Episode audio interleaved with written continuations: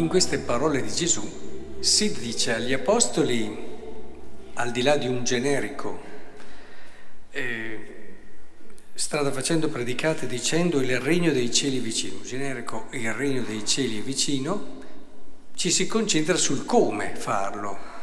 E quindi fate questo, fate quell'altro, gratuitamente avete ricevuto, non preoccupatevi, eccetera. Come dovete farlo?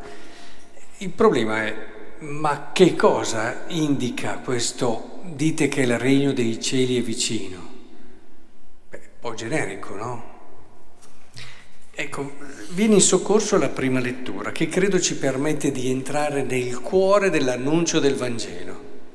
Su che cosa dobbiamo dire, non come dobbiamo dirlo, ma che cosa dobbiamo dire. Poi le due cose un po' si richiamano chiaramente, perché se dici una cosa e poi nel modo in cui lo dici fai cose che ti allontanano da questa verità, è chiaro che la verità non arriva.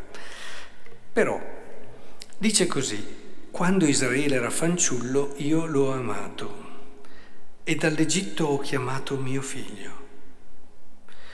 E più li chiamavo, più si allontanavano da me, ma io non ci ho mica mollato. E quindi immolavano vittime a Baal, agli idoli bruciavano incensi, io però continuavo.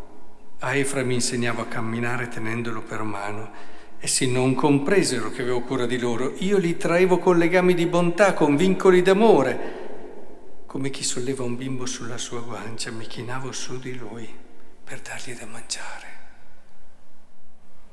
Il mio cuore si commuove dentro di me, il mio intimo freme di compassione, ma vi rendete conto? Che cosa dobbiamo annunciare?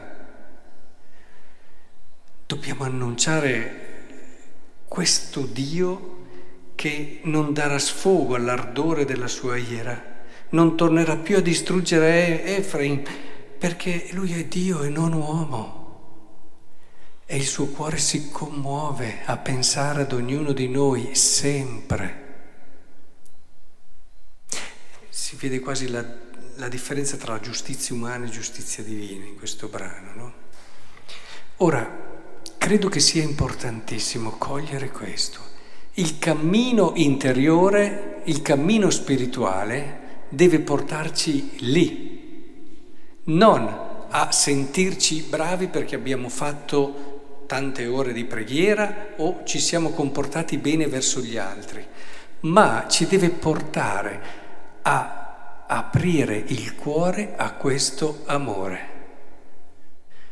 Se non ci porta lì, per questo è così importante l'umiltà, ad esempio, fondamento di tutte le virtù, perché senza quella rischiamo di lavorare per ciò che non è la cosa importante.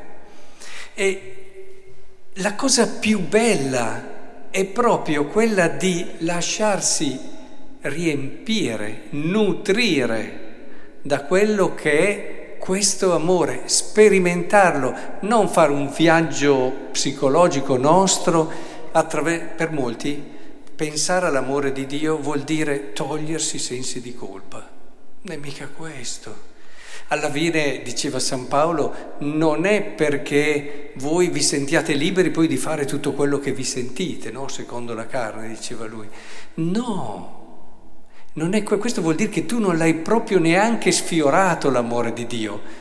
Ti sei fatto delle tue idee, ah, ma Dio è amore, Dio è buono. A volte vengono in confessionali a dire ma Dio è buono, Dio è amore, ma non è quello l'amore di Dio. Lì sei tu che ti stai raccontando per tranquillizzarti. Sono due cose diversissime. L'amore di Dio non è neanche il vincere il proprio superio che non ci fa sentire a posto perché frutto di un'educazione di un certo tipo se non facciamo certe cose. Capita, no? Non riesci a fare certe cose che secondo te dovresti fare, ci stai male. Magari all'altro non gliene importa niente, però tu ci stai male. È, è tutto dentro di te, è tutto dentro di te. Non c'è stato l'incontro, l'apertura a un amore meraviglioso che ti viene incontro, che ti riempie è, è, curioso no? che ti nutre.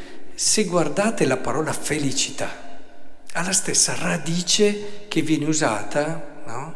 felicità, e che, che può portare a se poi andiamo in fondo in fondo, a fecondità. A fecondità e quindi ha un qualcosa che è fecondo, che riempie il cuore, che lo nutre.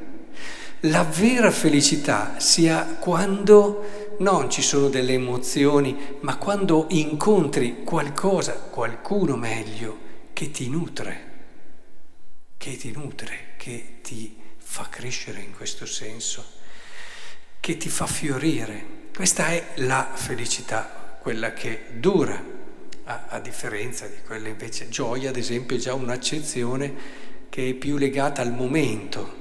Felicità invece è più continuativa come significato e come senso. E credo che sia molto importante riuscire a cogliere che nel nostro cammino interiore noi siamo chiamati a fare questo incontro. Eh, ci impegniamo a pregare, facciamo queste opere di bene, facciamo queste cose. A volte li vedo lì concentrati sui loro servizi, ma correre lontano da questo amore, proprio pensare a tutt'altro, addirittura allontanarsi perché non ci si o si arriva a volte a sentirsi bravi, ma anche invidia, gelosie, divisioni, quello che faceva scandalizzare un po' anche San Paolo in tante situazioni.